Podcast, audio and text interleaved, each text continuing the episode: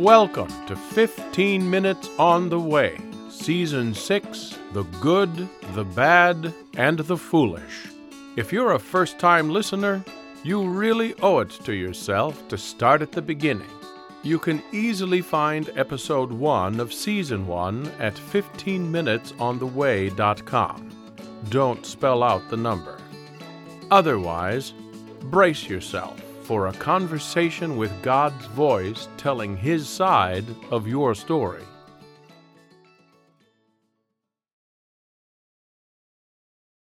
After the downfall and disappointment of Jeroboam brought on by his own improvisation of things far off the way, one would think that we could look to Rehoboam down in Judah to cheer us up, right? Rehoboam's got all the rejected priests and Levites with him, along with all the northerners who couldn't quarter Jeroboam's slithery ways. An infusion of such passionate, noble blood should make for a healthy spiritual life in Judah. Actually, all life is spiritual, and the habitat back then understood that. Your habitat has a fractured, compartmental, and may I say damaged view of things in this regard. When we last visited Rehoboam, he and his newly augmented kingdom uh, by northern refugees were secure and thriving on the way for a good three years. That was back in Second Chronicles eleven seventeen. The apple hasn't fallen far from the tree, and Rehoboam has some of his father's enthusiasms. And as a result, Rehoboam's been having plenty of children twenty eight sons and sixty daughters from his eighteen wives and sixty concubines. If you did the math, that's seventy eight wives and concubines combined. Nowhere near the one thousandth of Solomon. Rehoboam has appointed as chief prince his oldest son Abijah by his favorite wife Maacah. She is his cousin by his uncle Absalom, in fact. Did you catch that? Rehoboam and Jeroboam both give their lead sons the name Abijah. If you remember our Hebrew lesson back in the day of Abraham, you'll remember that Ab, or Av, means father. And hopefully by now you've gotten that any Yahs out there, like in Hallelujah, means me, Yahweh. Hallelujah means praise Yahweh and Abai Yah means Yahweh's my dad. Great name. Great irony, certainly in Jeroboam's case, who, to be accurate, should have named his son Yahweh and Baal and Dagon are my dads, since those guys got mixed up in with me pretty much right away in Jeroboam's smorgas theology. Let's just hope the name Abijah holds true meaning for Rehoboam's son down in Judah. Let us see. As we mentioned, Rehoboam sets Abijah as his chief prince among his twenty seven brothers, even though he's not the oldest. This sounds familiar, doesn't it? A son favored above others because of his mom's special relationship with dad when compared with the other wives. Think Joseph over the others because of Jacob's penchant for Rachel, and Solomon over his older brothers because of David's preference for Bathsheba. And as long as we are pointing out lineage here, let me remark on how much better a chance Rehoboam and his family have of staying on the way in view of the king's choice of marrying at least a couple wives from among the daughters of Judah. They are both his cousins, which is taboo in your habitat for good reason, but this is way earlier in the gene pool, folks. So at least these two have been raised praising me and are raising their kids to do the same, all in contrast to the interference experienced by Solomon at the hands of all his foreign princesses. Now, it's not like Rehoboam has waited to become king before marrying. He's in his forties when crowned king. Now, that's in 1 Kings 1421. He's essentially middle aged in his habitat when 40 was the new 55, so his older sons are in their 20s. Rehoboam parses out the more mature of his princes throughout his kingdom, in all his fortified cities, to both represent him and care for the people. He makes sure every one of them loves his job by keeping them well fed and happy, giving them abundant provisions, and taking many wives for them. Second Chronicles eleven twenty two. And yes, the men in this family do love their women. Solomon's wisdom didn't equate with a good memory, though, and Rehoboam suffers from the same selective recollection problem with which his dad struggled. Early on, in the humble part of both their reigns, when they acknowledge they need help to do it all, they're trusting in me for guidance and help. When they get the swing of things and are blessed because they've been trusting in me for guidance and help, they forget who the source is for all these good times and start thinking it's all due to their governing prowess. By the time five years have passed in Rehoboam's reign, he's well into the haven't I done a great job with my kingdom phase, and moved into the I think I can improve on that old fashioned system stage. Before you know it, He's got worship sites to the local impostor gods all over the place, with standing stones and pillars to the male gods, and sacred poles to Asherah, the Canaanite female goddess, who is thought to be married to, or at least hooking up with, whichever male god is currently popularly held to be the most powerful. Hence the fiasco at Arad a few episodes ago. There's too much riding on Judah, not to mention my special promises to David for the benefit both of his offspring and the Abra plan, to just release Rehoboam fully into the consequences he's choosing for himself.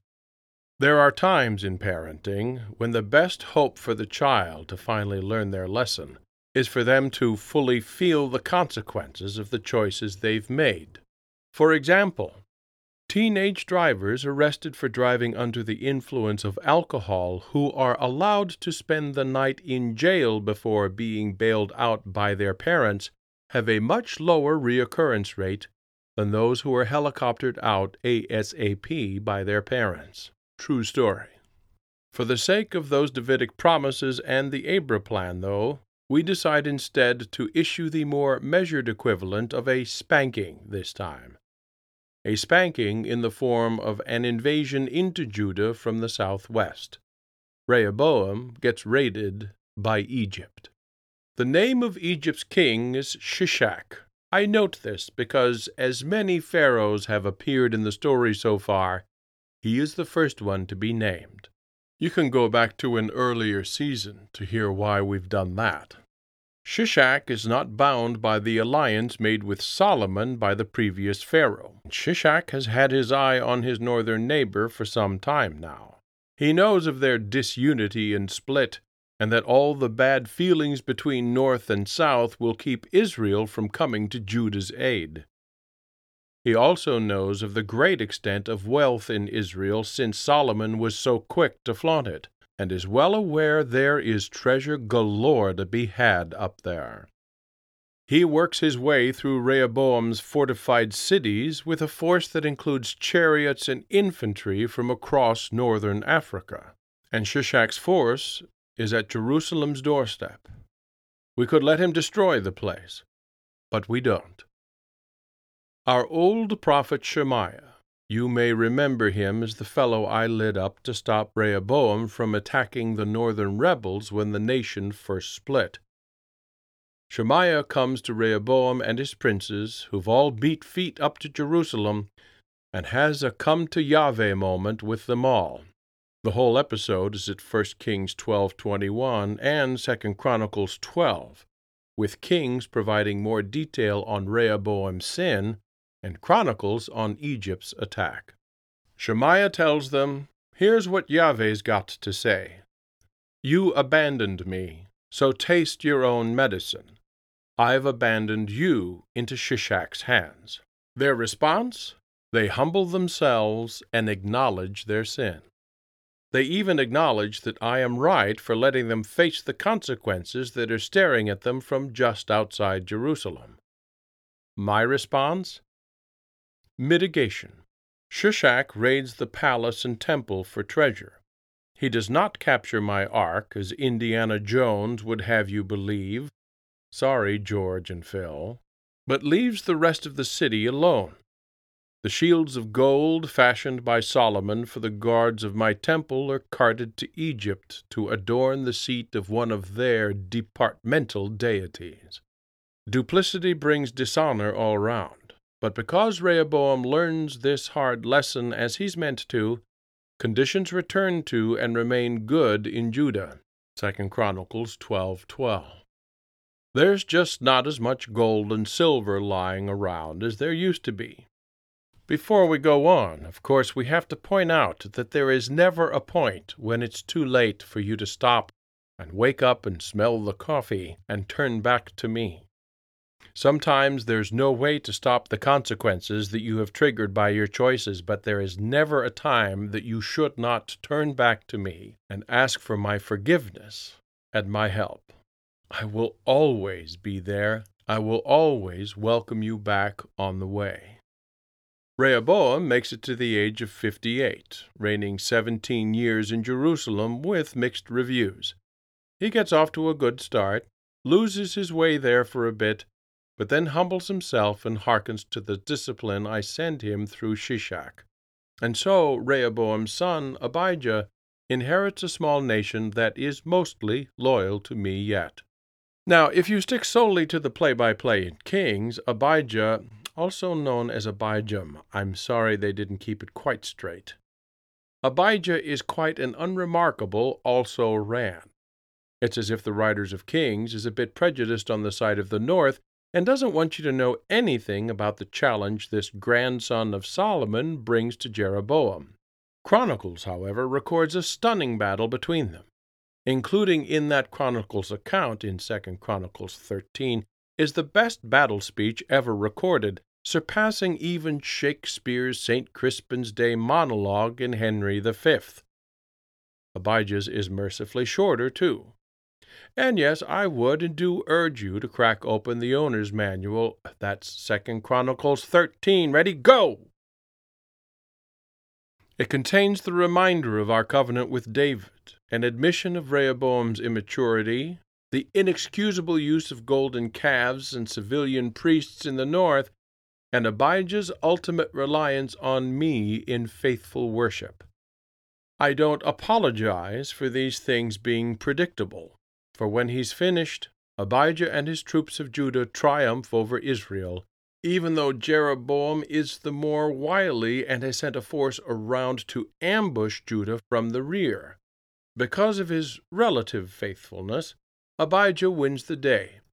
Because of his unfaithfulness, Jeroboam not only loses the battle, but never fully recovers. Not to give the impression that Abijah is not to be faulted in the way he discharges his duties as a king during his brief reign of three years. He may have his head on straight enough to acknowledge me the way he does in his stirring battleground speech there in Chronicles, but both Kings and Chronicles indicate a disloyalty on his part in the form of high places with altars for foreign gods still dotting the Judean landscape under Abijah. His mother Maacah, in the pattern set by Grandpa Solomon's wives, has become so much a sponsor of the worship of Asherah, the Canaanite fertility goddess, she has crassly erected a wooden sculpture of an object associated with fertility, just use your imagination, at the nearest shrine, in case Asherah needs a little help. And so, when Abijah's son Asa inherits Judah after his dad's brief reign, Asa sets a precedent that will unfortunately need to be repeated of reforming the worship practices that have become corrupt. He burns Maacah's nasty carving, removes all the idols and prostitutes from Judean worship sites, and converts all the high places that remain to the worship of me alone. I'll admit that I'd have preferred them to be wiped out altogether, but Asa's efforts are, of course, an overwhelming good. Now, before we continue about Asa, I have the sense that some of you are glazing over a bit at this point.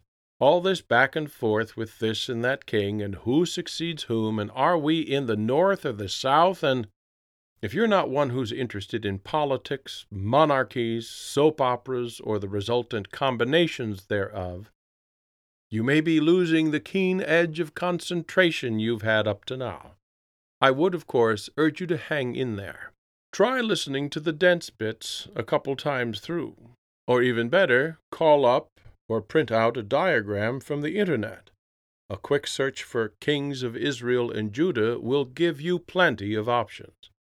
If that doesn't work for you, skip the rest of this episode and the next one as well. You'll be missing out, though, so make that a last resort. And good for you for staying with us. Back to Asa, then, whom you can see from the diagram you just accessed is David's great great grandson. Once again, Chronicles has more detail about Asa and his southern reign, while Kings is weighted on the side of Israel and goings on up north. After applauding Asa's religious reforms in Judah, Kings briefly summarizes a military alliance Asa makes with one of Israel's allies, and then trundles Asa off to sleep with his ancestors. In contrast, Chronicles doesn't put him to bed for a much longer time, detailing at length a few episodes previous to Asa's last, including a southern invasion of Judah by Ethiopia.